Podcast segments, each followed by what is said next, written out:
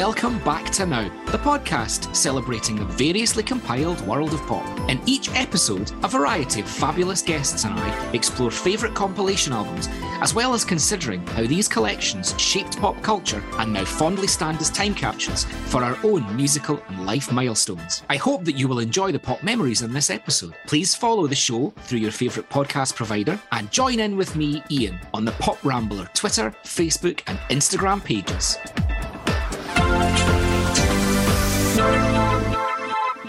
Joining me for this episode is Andrew Harrison. Andrew has spent a lifetime in pop journalism, starring in many glittering roles.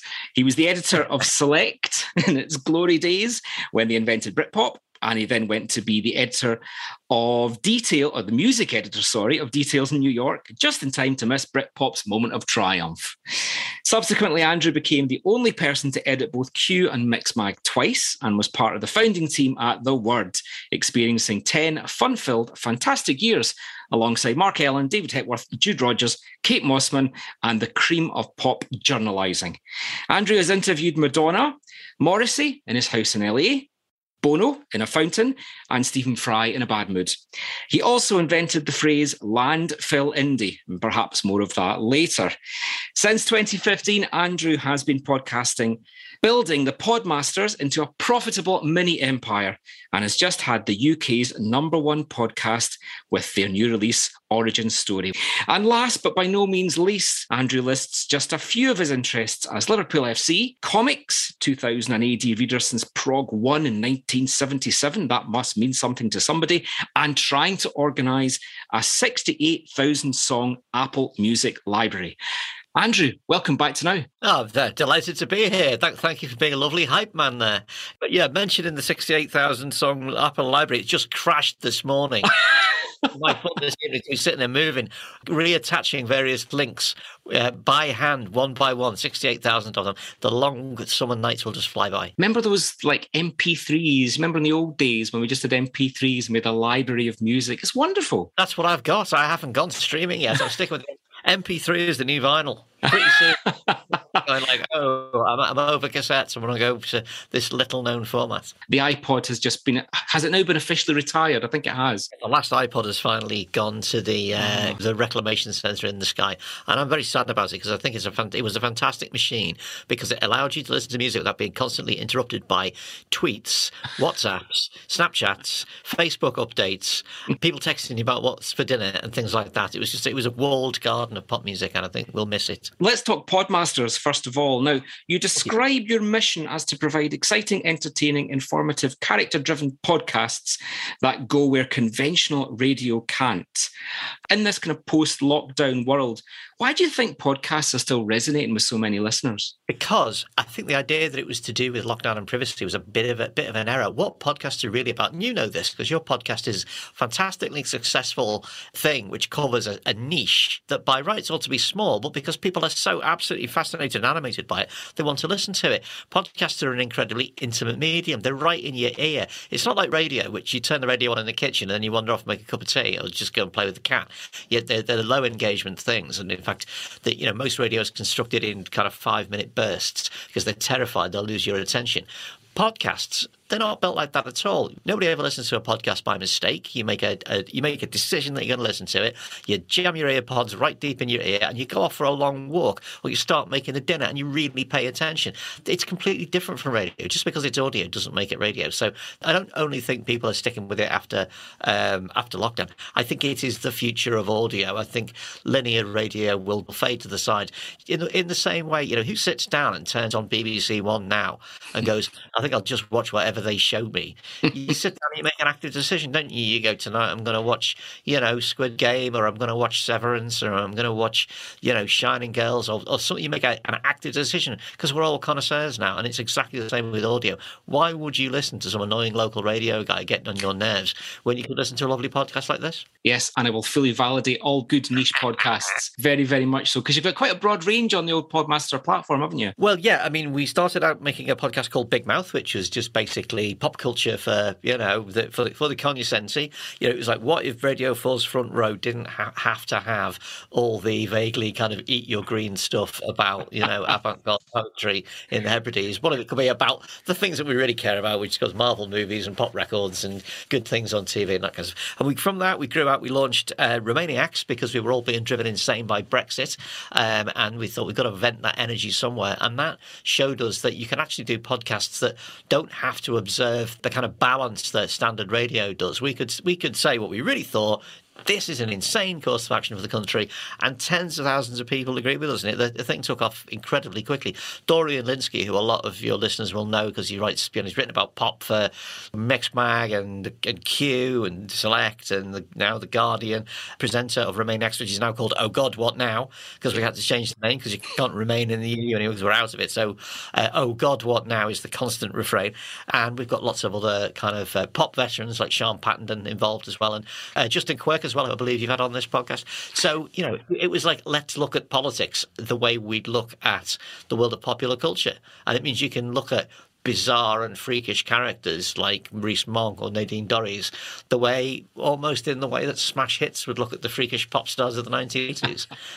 That's actually quite an interesting comparison, actually, because, you know, we were all at that stage of complete irreverence with smash hits, and we still need that now as uh, as adults and slightly older adults in our lives. I've always thought that smash hits was the platonic ideal of what a magazine ought to be.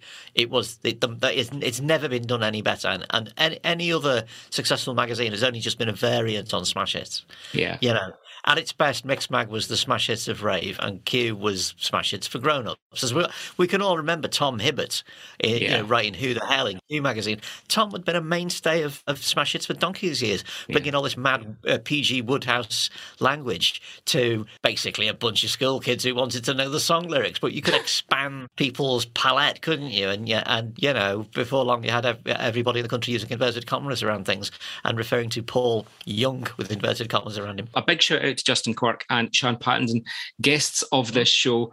Total irreverence that comes to mind. Sean's reminding us about the Rebel M C's dental habits, Justin telling us all about glam metal, and these are the things that we need to know. These are the things that dreams are made of.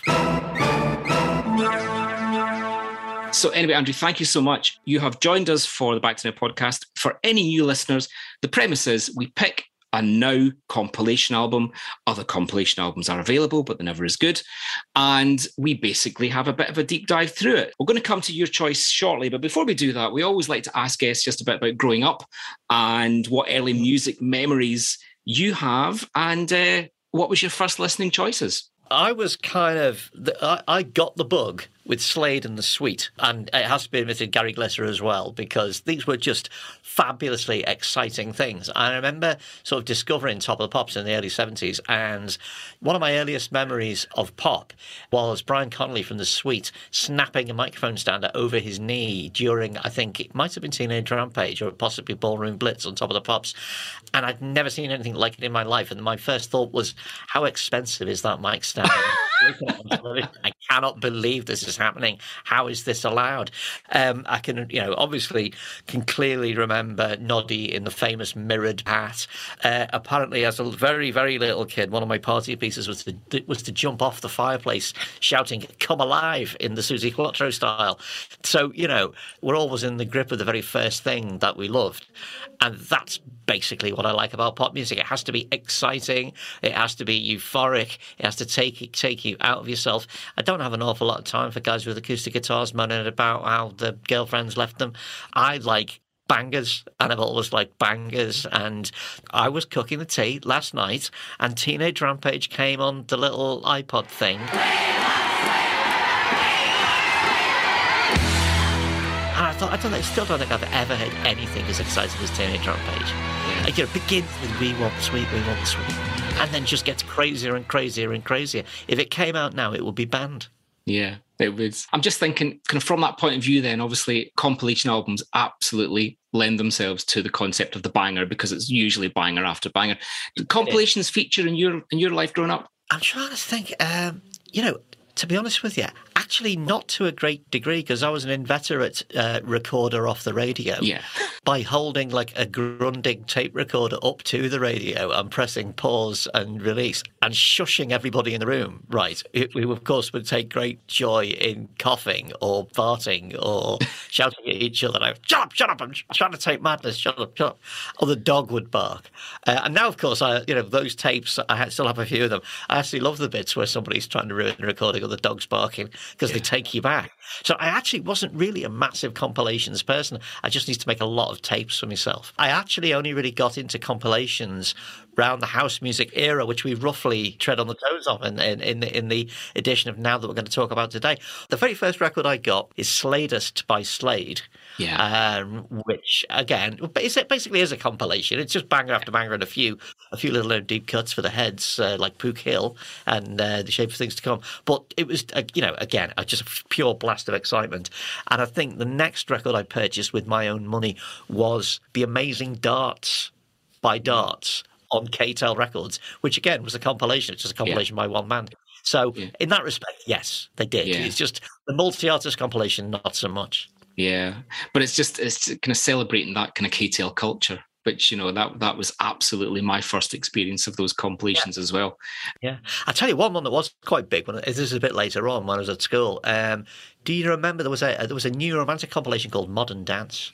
Oh, this uh, album and, comes up so often with, uh, with guests. You know what was great about it? Girls had it.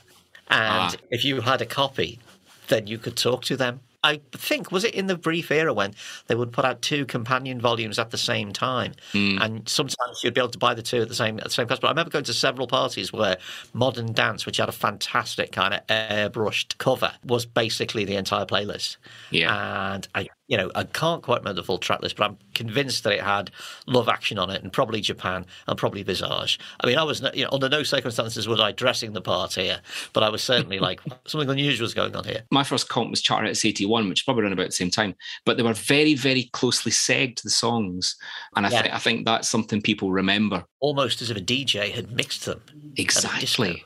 This was also the era of the um, ridiculous cash-in title, like Raiders of the Lost Chart. Yes. You just like, find anything and just put chart in it, you know. If it wasn't that, there was an awful lot of power and smashing and slightly aggressive titles forcing you to kind of collect hits.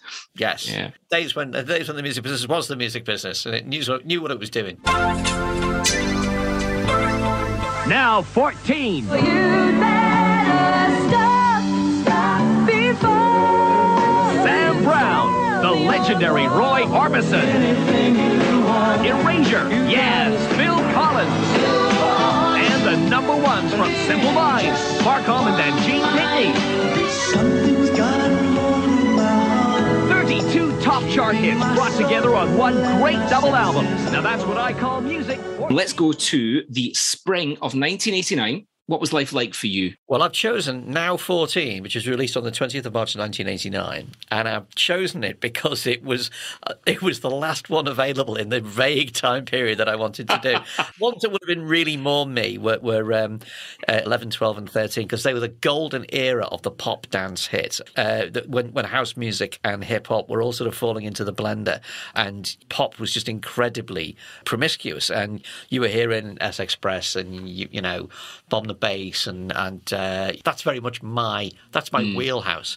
And in nineteen eighty-nine, I'm I'm a student in Leeds, right? I've gone to Leeds University because they've got the best student paper, and I want to be a journalist. They've got the Leeds student paper, and in nineteen eighty-nine, I think I've actually become the editor of the paper. I was I had a year off to edit the student paper, where we had a raft of quality editorial talents. And Jay Rayner had been my predecessor, mm. and also on the staff was, um, but at the same time as me, um, was Andy Pemberton, who also went on to edit Q magazine. Yeah. So um, there was one instance where a certain pop band who I'll, I, I will not name, uh, me and Andy interviewed them, and they were so high-handed and snotty. They were a very medium-level band. And I often think back, if they'd known that, that both of them were going to be the editors of Q magazine... And one of them, Pemba was going to go off to America and edit Blender, which was like a version of Q magazine that sold ten times as many copies in America. And I would go and edit these indie magazines. That's right. They might have been a bit nicer to us because we would certainly have done them favours, but they were such a bunch of dicks that um, it was one of those things that, like, yeah, maybe they don't get a lead review on this page. Vindictive me? No, not at all. So there was a lot of kind of interesting people there, and it was kind of, this is, so we're in the spring of nineteen eighty-nine, the, the grand flurry of um, acid house has kind of faded, but it's kind of, house music is still in the air, and bands are still nicking from it and, and, and, and borrowing from it. I'm looking at the track listing of thirteen, the one I'm not doing. Track one on thirteen, The Only Way Is Up, Yazz and the Plastic Population, still a banger. Yeah. Track three, A Little Respect by Erasure, We'll Fill Any Dance Floor You Can Think Of. Loads of stuff that, um, you know, God almighty, Tom Jones doing Kiss. I think I'd wipe that out of my memory. Don't Make Me Wait by Bomb the Bass. This is all, the, and this is the one I didn't do, obviously. We Rule, the Wee Papa Girl Rappers. It's a, it is a fantastic period of time. The Race by Yellow, Big Fun by Inner City, We Call It Acid by D-Mob. That's why I wanted to do thirteen, but it'd already gone, so I had to do fourteen. I'm just going to jump in here and do a complete sales pitch to say, Pete Perfidi's This Is You we're talking oh, about. Bloody Perfidi's got it, did he? And Jude Rogers got twelve. Thanks, the pair of you. That's great. But um, but it's still a load of good stuff on here, as as well as, as you know, a fair bit of tripe, because it's it's what was popular. It's not what's critically acclaimed. There's loads of good stuff on there. There's loads of stuff that's just a massive hit. So yeah, so so I am. Um, it's the spring. It's you know it's coming to the end of uh, winter nineteen eighty-nine. Um, I'm about to finish editing the paper and go back to finish my politics degree.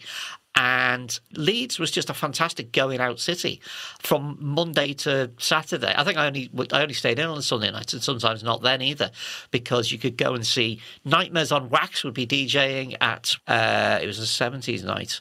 Uh, the guys from Utah Saints had a an electronic body music kind of Belgian pipe banging night somewhere in town called The Microwave. And I always remember that they plastered town with posters for The Microwave, including, you know, the ch- pictures that you see outside churches, posters outside churches, yeah. That say, you know, I've got an improving text from our Lord. And they stuck a poster. Uh, it, it, this poster said, Heaven is a mansion, Jesus is the doorway.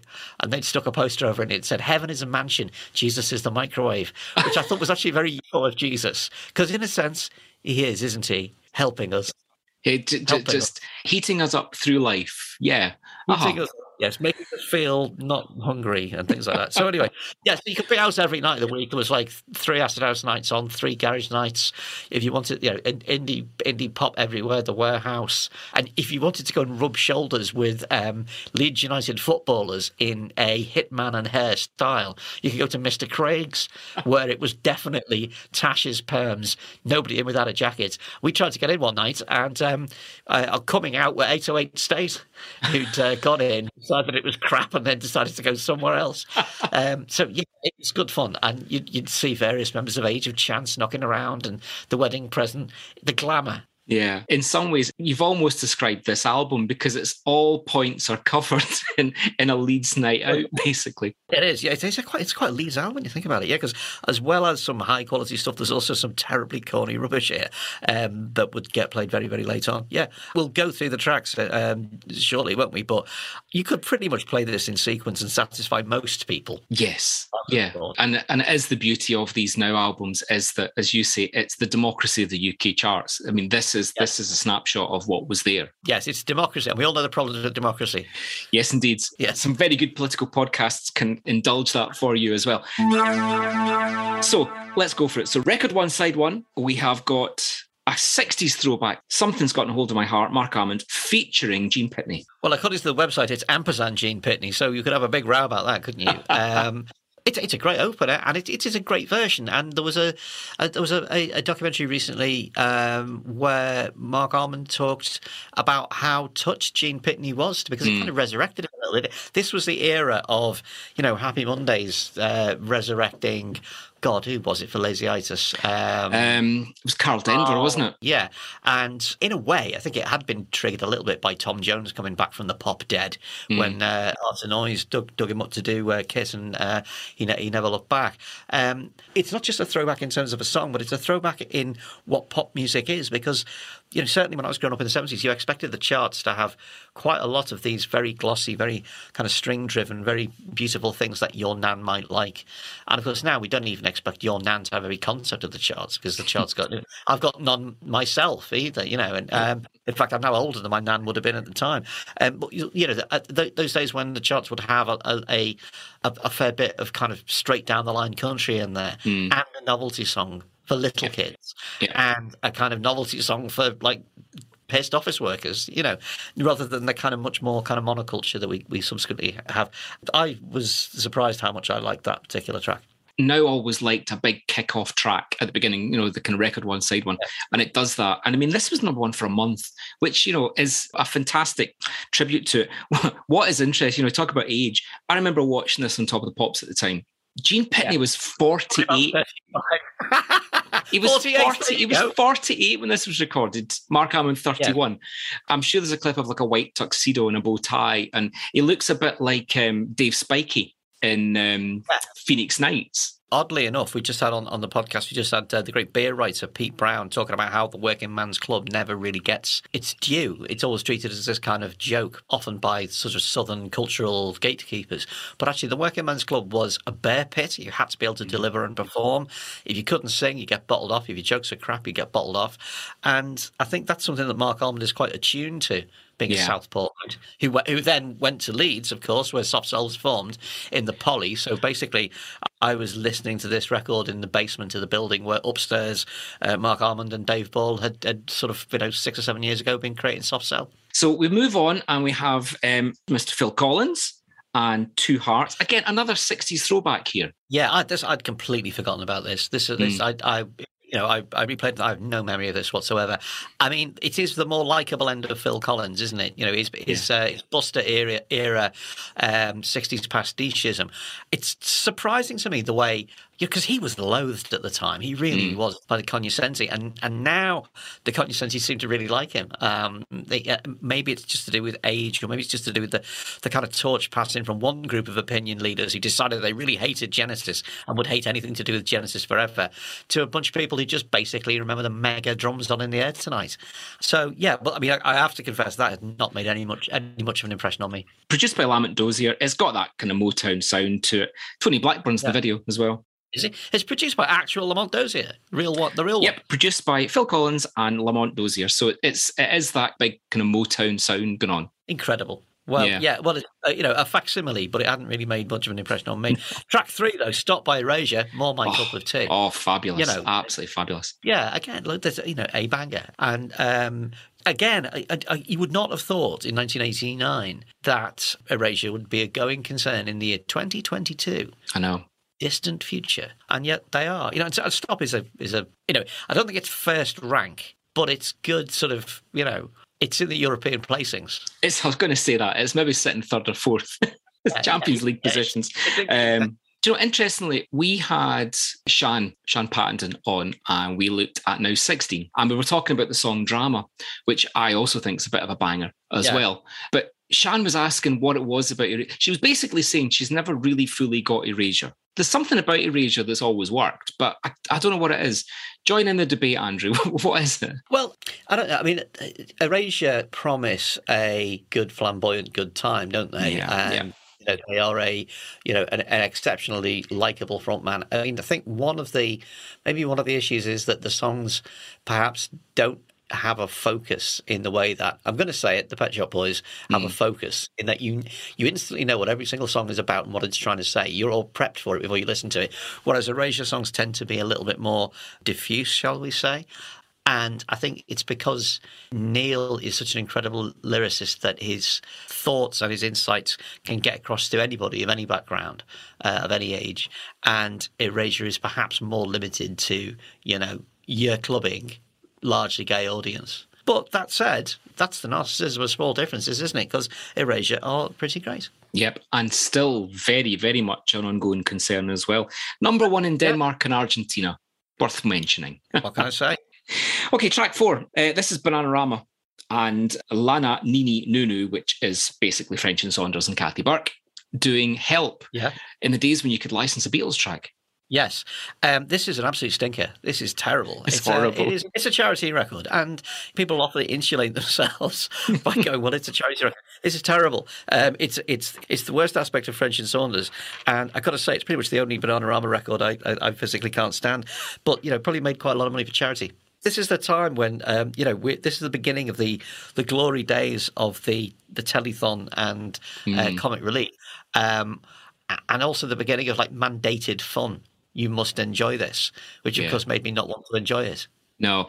The thing about the comic relief songs, and they pop up right across all the nows through the year, they are incredibly yeah. dated snapshots because they've usually got comic references of the minute, which within yeah. twenty minutes are out of date. Who the hell is this? Yes, I know what you mean. So there we go. Yeah, it made a lot for charity. But it's worth, int- as we're going through the album, Stock Aitken Waterman, yeah. there's not very much Stock Aitken Waterman across this album, which is amazing when you think that basically they were ruling the charts at this point. Well, I'd, had they slightly fallen off at this point, though? I, I think, think excitement-wise, they'd slipped off, but hmm. chart-wise, they were still everywhere. I think this is the time when they they they just started to slightly slip, and we were about to experience serious Kylie. We were about mm. to experience Sex Kylie. Shocked was, was when does Shocked come out? Is that like nineteen ninety-one or nineteen ninety? Yeah, that is ninety-one, I think. Yeah. Well, I think we're down to the Reynolds Girls, aren't we, by now? And, yeah, uh, it's it's kind of it's kind of Jason's starting to hit the mark, um, and Reynolds Girls. You've got that brilliant Donna Summer track, but that went to the hits album, so we don't talk about that. We're we're down to sort of Sonia as well, aren't we? At yes. This era. Yeah. So it's starting to lack it a little bit. Track five mm-hmm. is Hue and Cry, a band a band that divides a nation. Well, you know what? You uh, you can see me doing this on uh, on Zoom, which the listeners can't see. I'm having to cheat by putting a headphone in one ear to remind myself of what this sounds like. Because, again, this I mean, poor old Hue and Cry, once described by Q, not under my watch, as the worst band there had ever been in the oh, history of pop. That's a bit harsh. It is a bit harsh. But I'm kind of listening to it now, and there's that kind of roundabout. This is to me the sound of nineteen eighty-nine, not the best sound. It's like what bands like Danny Wilson sounded like. Very manicured synthesizers, uh, a kind of blue-eyed soul aesthetic, a little bit of Steely Dan on the go, and largely massively forgettable. Yes. To me, this is the sound of the ninety-nine p three-inch C D in the cheapy box. Oh, yeah. Because, you know, the cheapy box had just, and three-inch C Ds had arrived. And I'm I, I'm looking at, because Spotify brings you up the cover, and I'm looking at it and thinking, I remember flicking past this in the cheapy box. I swear to God. Yeah. It's got a load of, you know, is it synclaviers, those kind of fake bells on it, or D X sevens? It's, it's it. just very, very. This reminds me, and I'm, I'm going to celebrate those wonderful nineteen eighty-nine days of Q magazine. This would have been a two-star review, and the word above it would be lackluster. It would have been lackluster, yes. I think you're absolutely right there. Um, but let's pass on. Let's pass on and let's go to Yazz. So we'd had The Only Way Is Up on Now thirteen, but we're not bitter about that. Pete Fides won't talk about that. Here we are, and we've got Fine Time. Um, this is nice. It's the obligatory reggae track. Yeah. Um, it's not great. Um, yeah. Again, I mean, I think artists always think they need variety. They don't. What she should have done is just kept making The Only Way Is Up for ten years, and she would have been vast.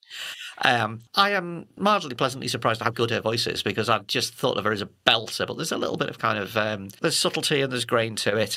This is nobody's favourite Yazz tune, though, is it? No, you're not gonna you're not gonna get this pulled up very often, to be honest. Quite surprising how short a career Yazz actually had. I mean, if you go from Doctor in the House up yes. to, I think, the middle of mid nineteen ninety, she had a track called Treat Me Good, and then it's kind of Dumperville from there on in, and it's such a shame because she's got a wonderful, wonderful voice. But when I saw Fine Time, I thought, oh my God, it's New Order, and then I realised that was like a year beforehand. So yeah, you know. it, it has got track six, side one written all over it. It's just that. Yes. We've got Kim Wilde. Kim had a good mm. year, good couple of years actually. Four-letter word. Yeah. I mean, again, this is not one that made a massive impression on me. Loads more synclaviers again, loads more of those D X seven bells.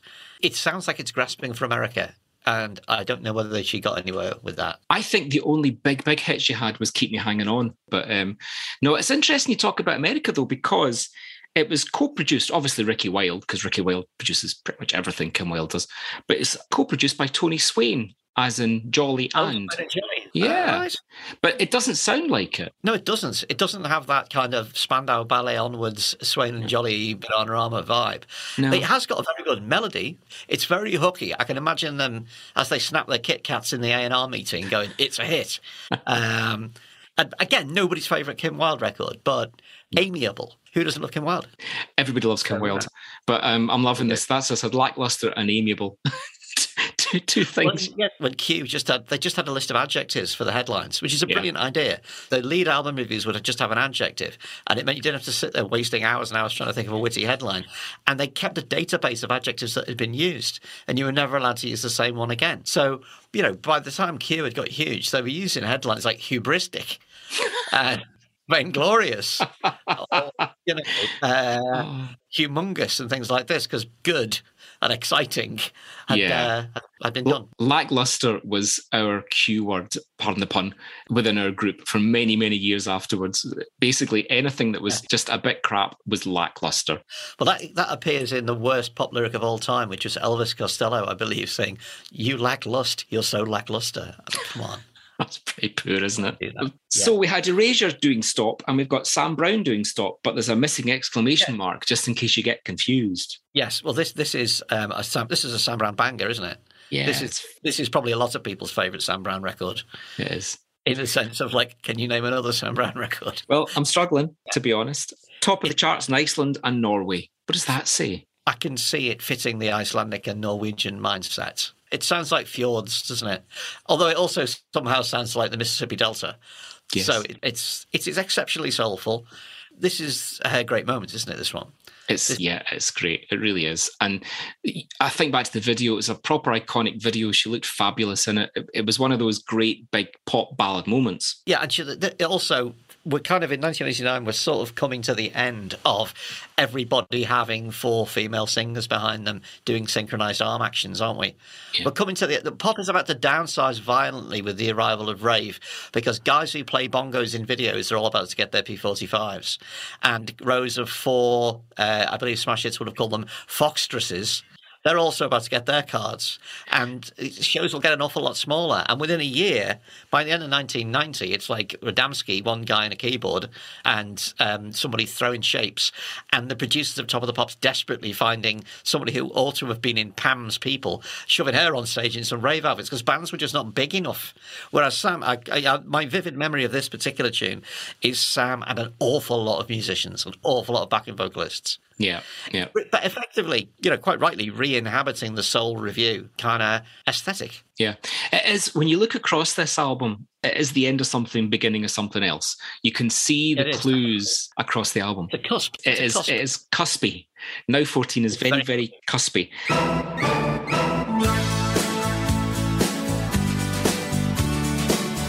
Record one, side two, You Got It. Uh, by Roy Orbison. I've got to say, I have always loved this song. I absolutely love it. And it's not my kind of thing. It's pretty light on drum machines and acid house noises, or even Trevor Horn orchestral stabs, although I'd have loved to have heard the Big O doing that. I mean, I'm a huge, huge Roy Orbison fan. His voice is like nothing on earth. Roy Orbison is on my record shelf between the orb and orbital, which is the right place, because they are all transcendental, unimaginable music experience. Nobody sings like, like Roy Orbison. They just don't, and they just can't. And again, this is like, well, here's this old stager being dragged out of, you know, for one last run around the paddock. Was he like fifty-one? Yeah, something. Yeah, I mean, that's... And he was dead pretty quickly afterwards, I remember. He did, you know, didn't last much longer. And it was it was a shame, because there was the there was the Wilbury stuff was all kind of happening, and it, and again, it was that kind of reinvigoration. But it's a great track. It's a, it is a great track. Is it a Jeff Lynne job? I think it is, isn't it? Oh, it's got Jeff Lynne all over it, yeah. And these are, uh, you know, this we're at the end of the eighties, and thwacky drums are about to also to get their P forty-fives, but this actually operates well on the thwacky drum level. Yeah. It's got grandeur to it. It's got timpani. How often do you get timpani? And as an example of how much this record reaches out, my good mate Steve, who was the graphic designer on the student paper at the time, nineteen eighty-nine, um, and went on to work in advertising and design magazines and all the rest of it. He lives in New York now, and um, his son, Callum, he's probably about oh, fourteen now. But when Callum was like five or six, his favourite record was Roy Orbison Black and White Night thing. Mm. video. He loved the video as well. Loved this tune. So yeah. it's appealing to like a little boy of six or seven or something like that. Yeah. To the extent that Callum uh, had a pair of Roy Orbison specs, which oh. he would insist on wearing while he played his guitar. So, you know, we tend to forget because because time and age and distance and all the rest of it, we tend to think that the rock and roll of the fifties and the early sixties is only the, the property of old men. Yeah. And it, it isn't, because they were at that time the screaming teenagers of their day. Mm. And this, in its weird way, although it is by a you know, old, he's younger then than I am now. Yeah. But you know, a mature man. It's still something in it channels back. I, I genuinely love this record. It's one of my favourites, and I do play it a lot. Yeah. Because it's. Most pop songs are about the pain and misery of love or the longing of love. This is about the, the glory of love and, and and how it elevates you and makes you into a bigger person and a better person. I love it to bits. It's fabulous. It really is.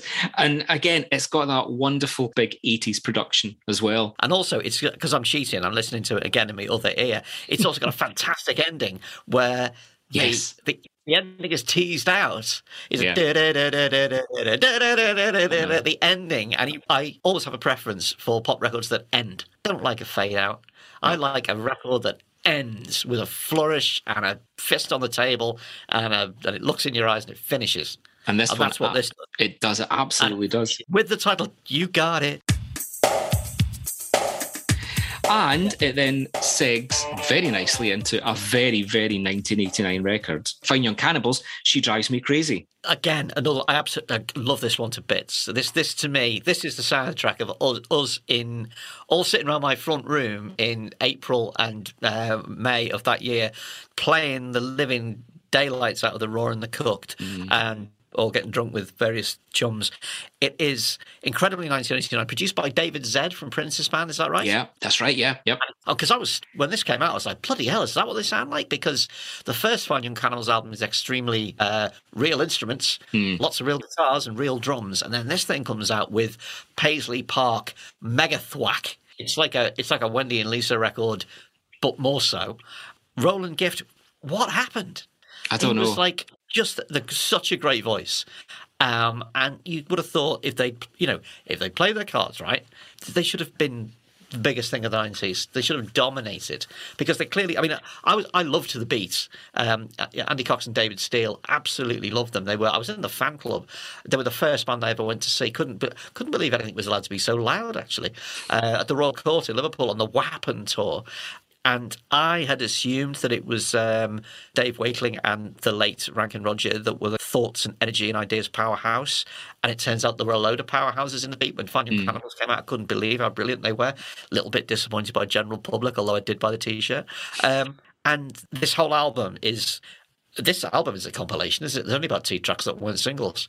It's a fabulous album, and I went back not not too long ago, listened to it. It still one hundred percent stands up. It's brilliant pop. It is, it is. It's it's incredible, and uh, they seem to have such vast ambition and really were ready to go, and then just stopped. Yeah. I don't get it. And I don't know why. Who knows? Know. My mum was very fond of Roland Gift. Oh, he's I, good, isn't he? I think there was down, lots mother. of lots of mums were very, very fond of Roland Gift. I think, to be honest, um, yes, he was he was quite easy on the eye. So, handsome fella. Uh, next up, we have an excess. It's fair to say, hitting a stride with the Kick album, and uh, yes. it's Need You Tonight. It's just fabulous. It's incre- yeah. it's it's fantastic. I mean, I'm not not especially a fan, because I find the kind of uh, Jim Morrison with eighties production, um, hirsute sex god routine a bit like, yeah, it's not speaking to me. Um, but this is a proper pop Lothario performance. Um, shudder to think what the hits made of it, um, but. Uh, No, it, it, it's it is indisputably their best song, and so strange as well. So it's, it's again very much born under the star of Prince. You can see they've been pouring over Prince records. This mm. also, by the way, this was this. When did Sign of the Times come out? Was it summer eighty-nine or was it summer eighty-eight? Uh, it was eighty-seven, I think. Actually, Sign of the Times, because I remember I remember when that came out. It was like. He's made a record with no reverb of any kind on it. He's sold all of his echoes. Everything sounds like it's made in a telephone box. And it upended everything. When his previous records, you know, he'd been making the colossal drum mountain thwackery of uh, World of, um, you know, When Doves Cry and then uh, nineteen ninety-nine. And then suddenly it's like it's almost Prince Goes Lo-Fi, and everybody else had to scramble around to deal with it. And some people just went in, in, in some respect, as Fine Young Cannibals did, you know what, we, we, we liked him the way he was, we're going to have a bit of that. And in excess, what, what what do we do about this? Do how, can we go minimal? Can we go micro sex minimal? Turns out you can. Yeah, because again, there, I mean, it's that drum sound gated within an inch of its life. There's not a single bit of reverb. You almost feel yeah. the breathlessness of the whole track. Yeah, you do. So you do. Um, yeah, no. Um, interestingly, uh, Andrew Faris, who's obviously the guitarist with that big riff at the beginning, seemingly the riff came to him while he was in a cab in Hong Kong. And he, he stopped the cab, got out, went into a motel so he could record it onto whatever he had, probably a Walkman or something like that.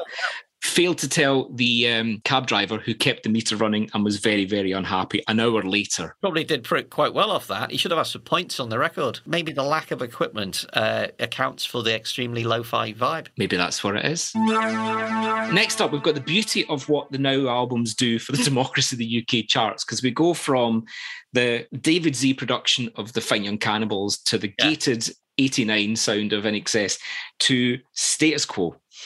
This is just a ghastly record. It's it's, it's absolutely.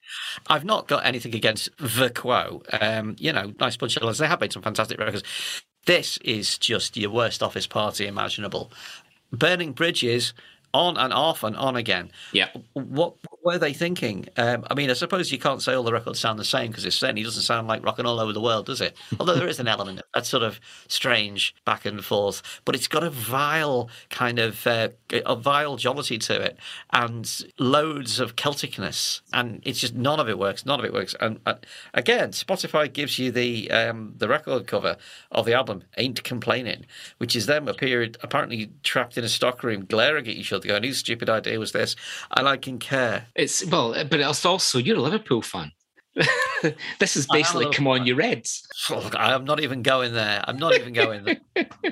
I, just a note here for the sleeve notes inside the Now album, right, which, which is just fabulous here. It says, reckoned to be about their thirty-seventh top forty hit. Can that be any more vague? It's very hard to be more vague than that. I, I would I would like to think this is being airbrushed out of history. I think it probably mm. is. So moving swiftly on, we go to a yeah. big smash hits favourite, Mark Shaw, then Jericho, on their back, back, back comeback with yes. um, Big Area. Yeah. I've got to say, they never made that much of an impression on me. It was, it felt like music from past time attempting to elbow itself into the present. I mean, it's basically Where the Streets Have No Name with a whole load more synthesizers and electronic percussion, isn't it? Yeah. It, you know, he wants to run, he wants to hide, he wants to tear off the whatever that's held outside. Um, there's quite a lot of people wanted a bit of that big rock thing at the time, and, and who could blame them? I mean, and it was a huge hit, and therefore, you know, you can't argue with um, can't argue with democracy, can you? But it, it to me, it's not only kind of unmoving and uninvolving, it's just kind of irrelevant. Yeah. Why would you do this? Yeah. Unless to have a huge big hit. That's why I'm not in the music business. But no, it's like not doing anything that hasn't been done to bits, really. Looking back over this track list in Now fourteen, though, it's a bit dated sounding now. It's not one, I mean, it's a bit clunky, and it's it's not looking forward, is it? No, it's not. It's, it's it, yeah, it's exceptionally uninteresting, I'm afraid. So, moving on, Morrissey. Um, All right. Well, it's when he was good. Um, yeah. Well, trying to think about it in the context of the time, this was the kind of last, this was the end of Morrissey being unimpeachably good. Mm. Uh, is this was this preceded by Interesting Drug? It was, wasn't it? Um, I can't remember now. It was round about there, I think. Yeah. Interesting Drug is the first not very good Morrissey solo single. And then we're into Piccadilly Polari and Ouija Board, and it's it all goes terribly bad for a long time, and it's not until about nineteen ninety-four when he hooks up with um, Mick Ronson yeah. that he kind of gets good again. But then, of course, Morrissey is so mired in everything that Morrissey's done since that you just sort of, I, I found myself not wanting to think about it. This and First of the Gang to Die were the Morrissey records that got played at Ducky, the mm. great uh, L G B T Q I pop club at the Royal Vauxhall Tavern. They've just done their very last night last week, and that's a that's a pop proving ground. If you if you you know if it can get played there, then it's officially a good record because the crowd doesn't take any messing.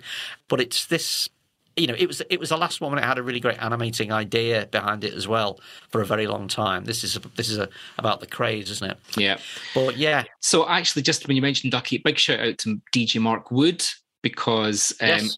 if we're talking about other people stealing one of your favourite Now albums, he had Now eleven. Of course he bloody did. Of course he would. And he talked very, very animatedly about uh, about Bomb the Bass, but there we go. So, well, basically, Ducky would you, you constructed a, a viable Ducky on Now's ten, eleven, and twelve, and nobody would complain. Yeah, exactly. So there we go. Right, okay, so uh, we're sliding towards the end of side two. Well, first of all, Poison. Shout out to Justin Quirk, um, who likes, he does like his glam metal, although I think even he would, I don't know what he would say, but every rose has its thorn. Um, he would probably he'd probably make some kind of excuse for it. uh, I, I I lack the equipment to say if this is a good version of this kind of music or not. Yeah, freak, freak-haired poodle ballad. Well, here's a nice quote. Jerry Smith in Music Week described the song as overwrought ballad, but it makes a change from ponderous metal posturing. Yeah, I don't yeah. think that ponderous posturing, I would, to be honest. I would with rather you. have, yeah, I'd rather that as well. Um, Christmas number one in America. nineteen eighty-eight. Ew. Who can who can fathom those people? Not me. Indeed. And right, so I think we mentioned Trevor Horn earlier on. However, this is Trevor Horn yeah. and a slightly different Trevor Horn, uh, the producer of Belfast Child uh, by Simple Minds. Yeah. I mean, I would usually buy anything with Trevor Horn written on it, but I mean, this, no, no, no, I'm not having it. I'm not having it. Um, and also, this is this is the Minds uh, really having gone as far from I Travel and the American as they can possibly get. Yeah, this is, and I'm not saying people shouldn't write songs about this topic, but shouldn't they write them like Alternative Ulster instead? Rather than and I, I, the minute this, this stops playing, I defy you to be able to hum it or sing it. It's tune free. Yeah, it's it was just. I'd love Trevor Horn to have Trevor Horn-arised this track if he turned it into propaganda. Oh, yeah, or left to my own devices or something. It would have been you know? brilliant, yeah. Like, well, if Trevor Horn had got his hands on the Simple Minds of the American or I Travel, then, you know, you or Theme from Great Cities, imagine that. Oh, wow. But this is, come on, lads, get over Live Aid. Stop thinking about it. The album that it comes from as well, Street Fighting Years, which I am going to say Q gave a five out of five review for. Don't look at me. I wasn't there. I was still a bloody student at the time. Yeah, I know, I know. Um, I'm not going to blame you for everything that happened in Q ninety-nine, but it is the most, what was it, ponderous posturing? Uh, it's just incredibly tiring album. It really is. Yeah, and the worst of it is this this track, it is about a thing that is important, and mm. therefore you feel bad about criticising it. I know, and I love Jim Kerr. I think he's brilliant. I've heard him talk about it. He was on um, he was on the Rock on Tours podcast not too long ago. Yeah, that's a very good podcast. It's a very, very good yeah. podcast. But Jim was yeah. on there and he was talking about this. And I mean, I get it, you know, and coming from the west of Scotland myself, I get it. You know, we saw yeah. a lot of that. But, oh, do you know what? Yeah, Alternative Ulster any day of the week.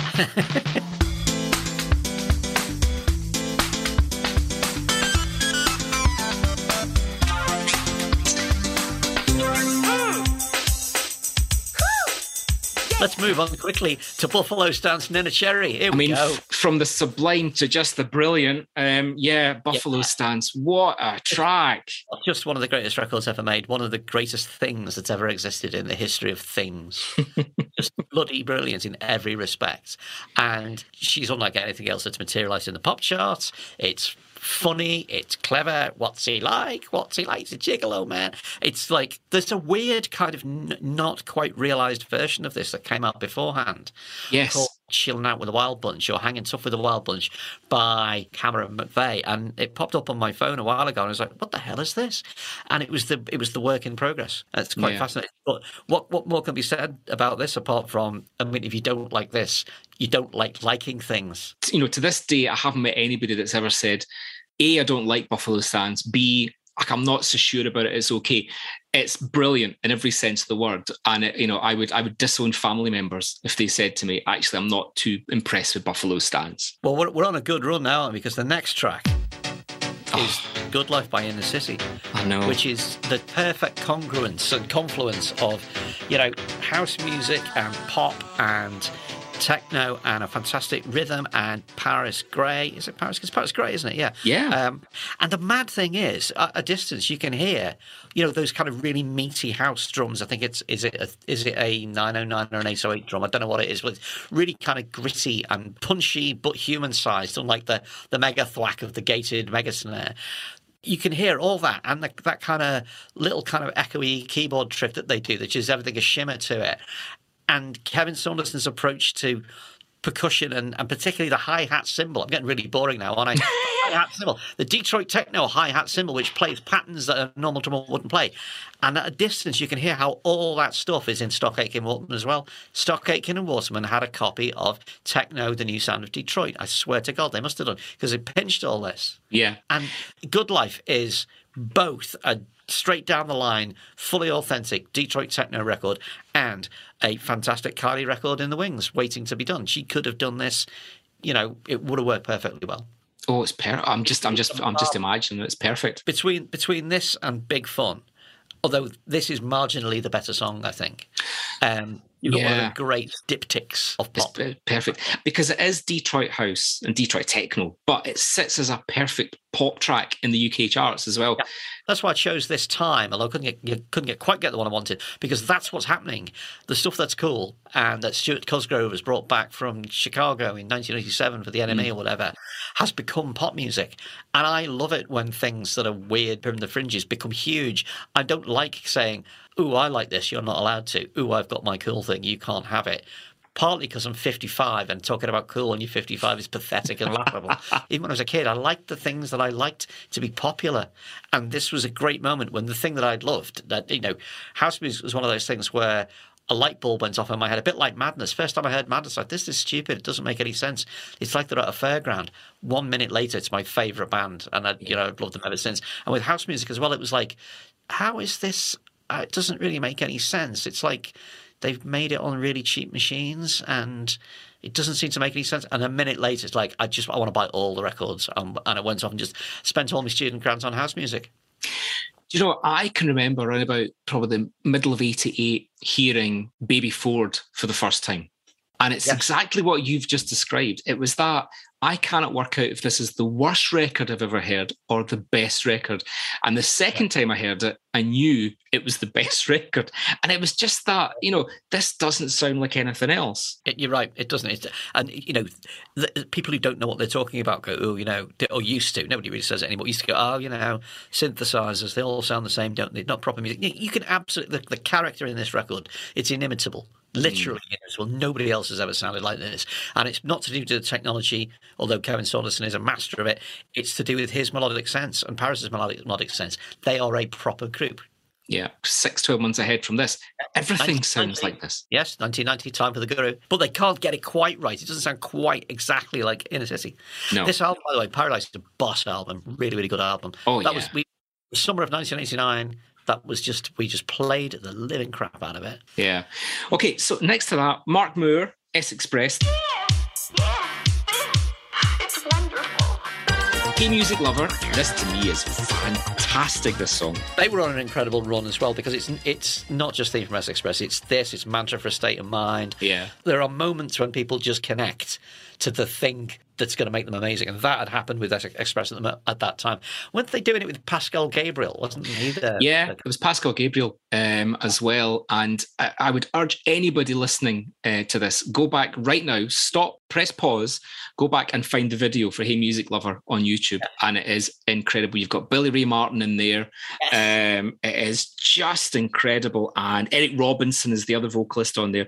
Just such a brilliant, fun video to watch. Yeah, they, I mean, they were, I think they're incredibly underrated, S-Express. And I saw like another band. One day, when I find a time machine, I'm going to go back and I'm going to make myself the manager of Fine Young Cannibals, S-Express, and a few other bands who they, they just had some good advice from the likes of me. Electribe one oh one, there's another one. Yes. I would have made Propaganda stay together. I would have got, got them all. All these groups should have been absolutely massively huge, instead of like just they slightly missed it. It was just like slightly wide, hit the post. There's a Philip Glass remix of this track, which I haven't heard. Yeah. Yeah. And also, just of note, the spelling of S-Express um, is S apostrophe X. And they did that so that when D Js asked them, why did you drop the E? Hey, there Fantastic. you go. Fantastic. And that is proper props to Mark Moore for that one. There we go.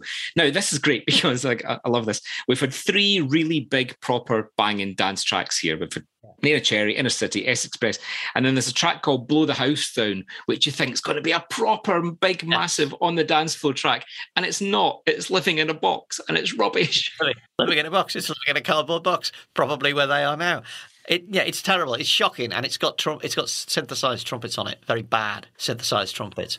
And it's, it's Clark Datchler, wasn't it? Clark Datchler. No, no, that's Johnny Hayes Jazz. That's the other one. Ah, right. So I failed my pop O level. It, it was, in- was a singer called Richard Darbyshire.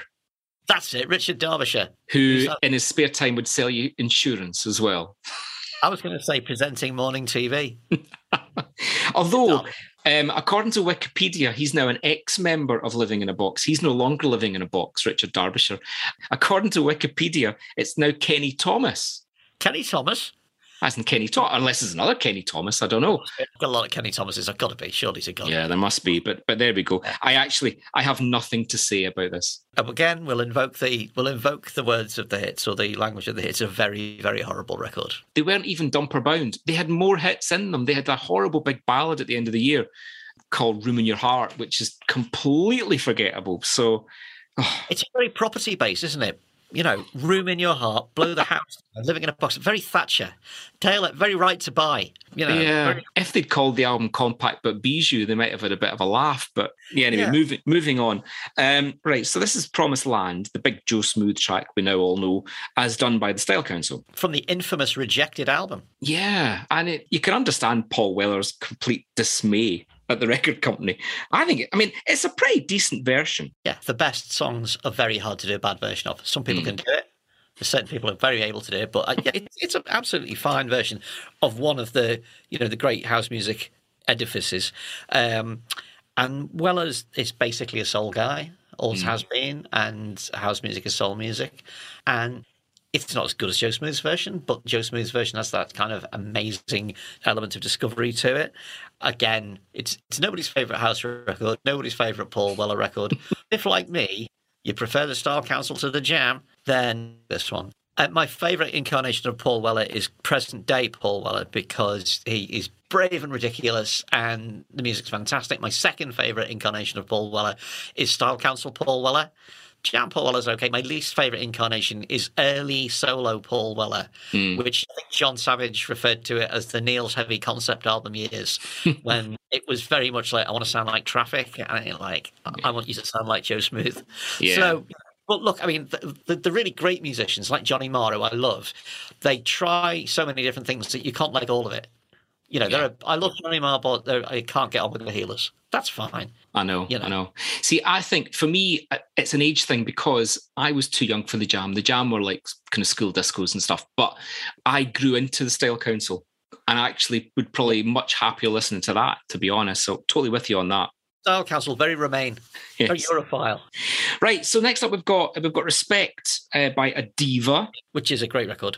I mean, I know is... I'm saying very boring things at the moment. It's a, it's a, it is a compilation of the best records that are around, so I should probably stop saying that's a great record, shouldn't I?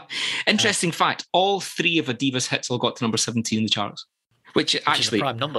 It is, a, it is a prime number, and actually is, is a travesty that like this song only got to number. Were there really sixteen better songs in the chart that week? I doubt it. Probably not, um, but one of them was probably Living in a Box. Um, that beautiful, the beautiful, clear, clean mm. pop house of the time, um, yeah. which obviously it's it's garage, isn't it? Basically, it is garage rather than yeah. house. Yeah. It's got that sort of uh, super soul vibe. Really great, just yeah, really, really great. And we really are now into the realm of uh, me out on a Friday night in Leeds because Wild Thing by Tone Loc. I know. Record you probably couldn't put out now for reasons of problematicness, but it's great. Well, if you couldn't put that out, you definitely couldn't put Funky Cold Medina out anymore. No, you certainly couldn't. You must be sure that the girl is pure for the Funky Cold Medina. No, no, no, you couldn't do that. No. And it also has, has some has some troublesome gender politics of other kinds in there as well. But we'll we'll just file it in the past, will we? Wild Thing is great. Um, yeah. And actually, the, everything off this album is great. Loc After Dark was the album, wasn't it? That yeah. delicious final sound subsequently... Yeah. The Beastie Boys really had a load of, didn't they, in, on Paul's Boutique? Same producers, Matt Dyke and the other fella. Um, and it was just, just seemed like a really different way of doing hip-hop. you know, the drums came from places that you were not expecting them to come from, and it wasn't the same old samples, and it was kind of full of air and space and very ramshackle, and yet really, really tune-filled. Yeah. So, yeah, yeah I mean, it's this Funky Cole Medina, Wild Thing, and he had a tune called, uh, which wasn't a big hit, called Principal's Office, which is pretty good. And the, there's a remix of that that pinched the bass line from Hercules, which is amazing. Yeah. Um, we're very much off the banger bus now, aren't we? Because oh, it's Natalie Cole, I Live for Your Love. Yeah, I can't, uh, can't remember this one. Uh, I have to see. Listening to it now, and I still can't remember it. No. Yeah, again, we're this stuff feels like the past. It's, again, it is those... I don't know what synthesizer it is. I think it might be a D X seven, one of those old ones. That kind of, it has that just big pads that just go, doom. Oh no, we're going to have a song about somebody's been left on their own on Friday night. Um, unexciting.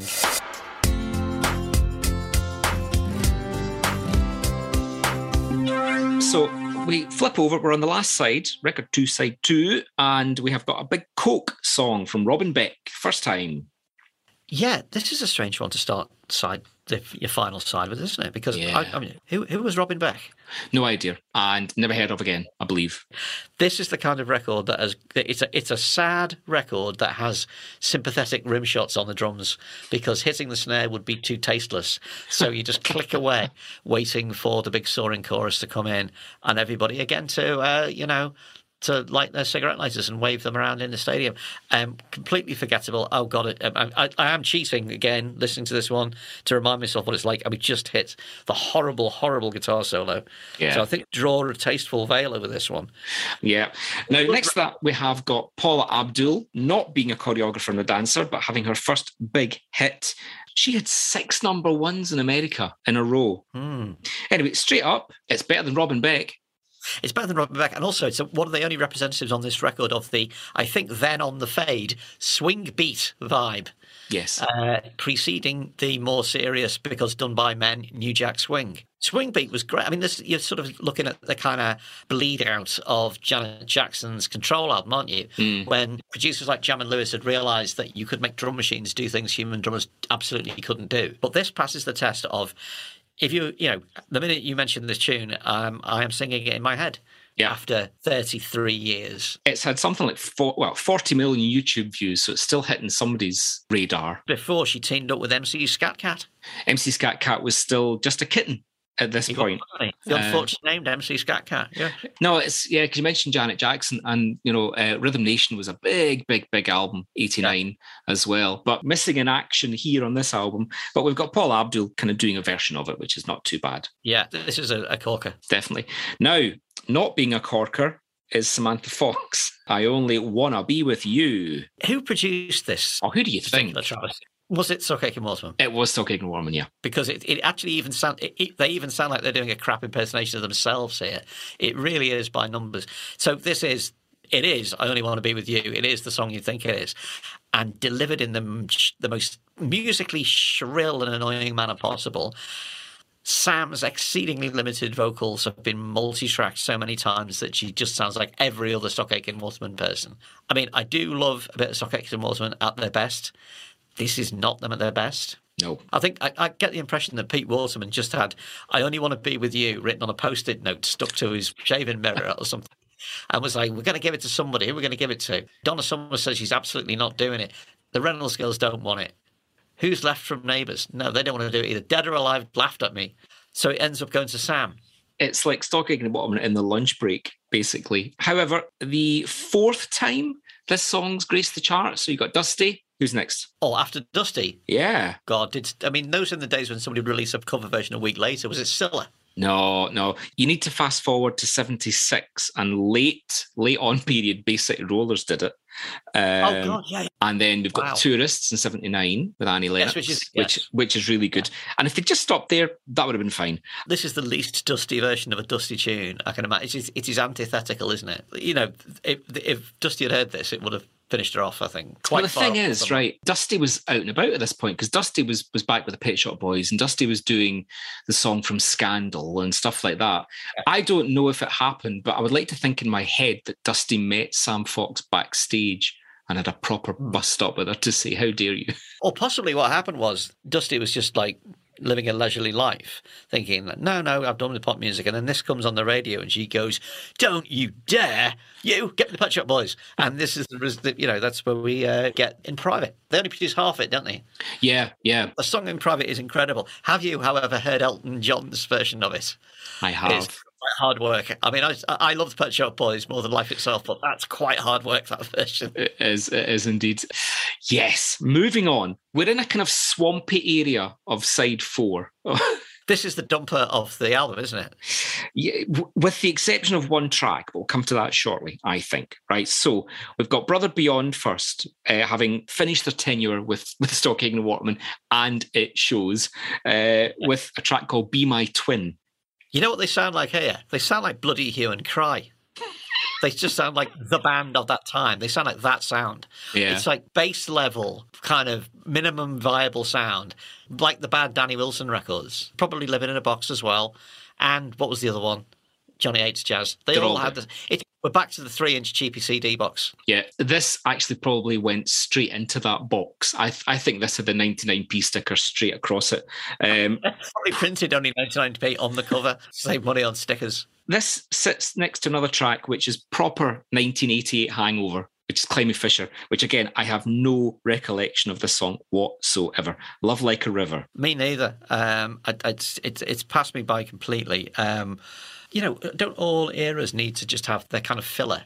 They yeah. need to have their pop grout. Between the actual tiles, there has to be some pop grout. And I suppose it's kind of indicative that at any time that people will buy things if they encounter them in the right places. Number eighteen in Austria. There we go. Um, but then...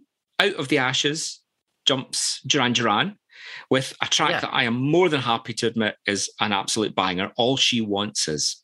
This is Duran Duran do Cameo. So it is. It? I never thought of that. It's basically them doing Word Up. A little bit behind the ball, because Cameo was like eighty-six, eighty-five, wasn't it? And this kind of, while one might not wish to picture uh, Simon in a crimson codpiece stalking around... like Larry Blackmon, uh, that's the kind of vibe they're going for. It's not a bad tune. It's just, like, it's just I think it's quite out of date. Um, I'm surprised. You could probably tell me this. What is the Duran Duran track doing at number thirty in the in the running order? Because I know that certain bands like Queen, if they ever did a compilation, they had to be track one. And, and Madonna wouldn't do compilations at all. No, right? There's a whole story that basically Queen's management said we must be track one, side one, or we must be a prominent, you know, like... the last track on the album or something like that.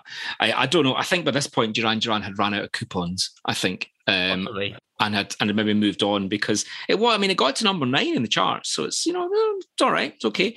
And then again in the uh, the realms of totally forgotten tracks is Tracy by Level forty-two. The thing is, I always thought, I mean, I always quite liked Level forty-two. Mm. You know, you know, yeah. Chinese way. Um, Hot Water, when Mark. Mark King made the amazingly brave move of abandoning his uh, trademark flapping thumb bass style for a chugging synthesised bass line.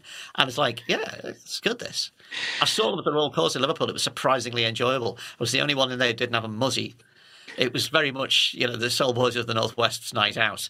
And something fell off a balcony in the Royal Course, so I don't know why. Anyway, um, but this, yeah, again, nobody, nobody's favourite Level forty-two song, least of all Level forty-two. No, it's not. Um, They haven't moved on, have they? Surprising that, because, you know, they are basically uh, Soul Weekender band, aren't they? You mm, would have mm-hmm. thought that, like Weller, they would have connected with the things that were in the air and would have probably tried to make, possibly slightly ham-fisted but still well-intentioned, house record. That's where it leads. And they just hadn't followed it. Sorry. A time-travelling management company will be giving them good advice as well. yeah. What was what was Smash Hits' name for Mark King? He wasn't Thumbs uh, Aloft, because that was Macca. But there was, there was a thumb. Yeah. It wasn't Mark, unpronounceable surname, because that was in from Big Country. country. Yeah. Uh, and oh, I don't know. Was it Mark? Mark Interesting King? Might I think it might have been Mark Interesting King, actually. Yeah. Um, Andrew Collins used to have a, a, a joke on Select about uh, the jazz funk supply teacher saying, make as much noise as you like. I've got a lot of Mark King I could get on with. So, you know. And on that note, yeah. Good evening, Andrew, if you're listening. Love Changes Everything. Michael Ball, a big fl- a big Andrew Lloyd Webber flourish to finish off a new album. It's like saying at the end of this, uh, you know, thirty-two track extravaganza, you might as well stand up and say, we repudiate everything that has gone before. We think it's all rubbish and meaningless because here's proper music. And this this this ghastly wedding cake of of, of kitsch tripe. Um, yeah, I'm not a fan of this. Okay, as we were talking about earlier, it's a time when the charts had to have something for, you know, the mums and the dads, and um, this was definitely the thing that filled that slot. Oh, to be fair, where else would, you know, I suppose you could put it at the end of side three or something, mm-hmm. hide it away somewhere unobtrusive.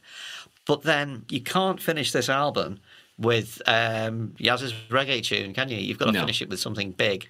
If you think about it, we started off with a huge big ballad that works really well with Marc Almond and Gene Pitney, and we finish with this at the end. So two different bookends, I suppose.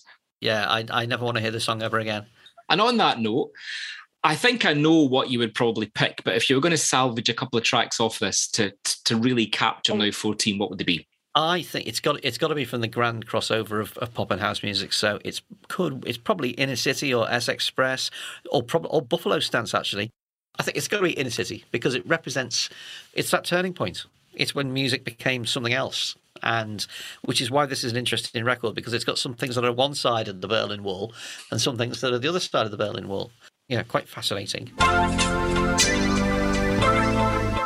Andrew, thank you so much for joining us here on the Back to Now podcast and uh, re-exploring this cuspy year of, yeah, of nineteen eighty-nine. Well, thank you for, uh, and let's let's not forget, mate, the Berlin Wall came down in nineteen eighty-nine, mate, and in many respects the pop wall came down too. uh, Yeah, no, it's dead interesting, actually. I mean, I'd like this, you know, not to sort of torture a metaphor a little bit, but I was doing my politics course in the middle of, of the, the kind of protests in um, in Germany. And they when, when the Berlin Wall fell down, they messaged us all in our pigeonholes and said, come in tomorrow for a special session. And we sat down and they literally said, right, forget everything we've taught you for the past year. It's all irrelevant. Communism is finished and over, so you might as well just get rid of those bits of your notes. So we said, we've learned it, or no, forget it, it's all over. So that's a little bit like, I would argue, Inner City and S-Express turning up and showing Poison and Michael Bull that they are part of uh, pop's forgotten pact and should remain. And should remain so. Andrew, thank you so much.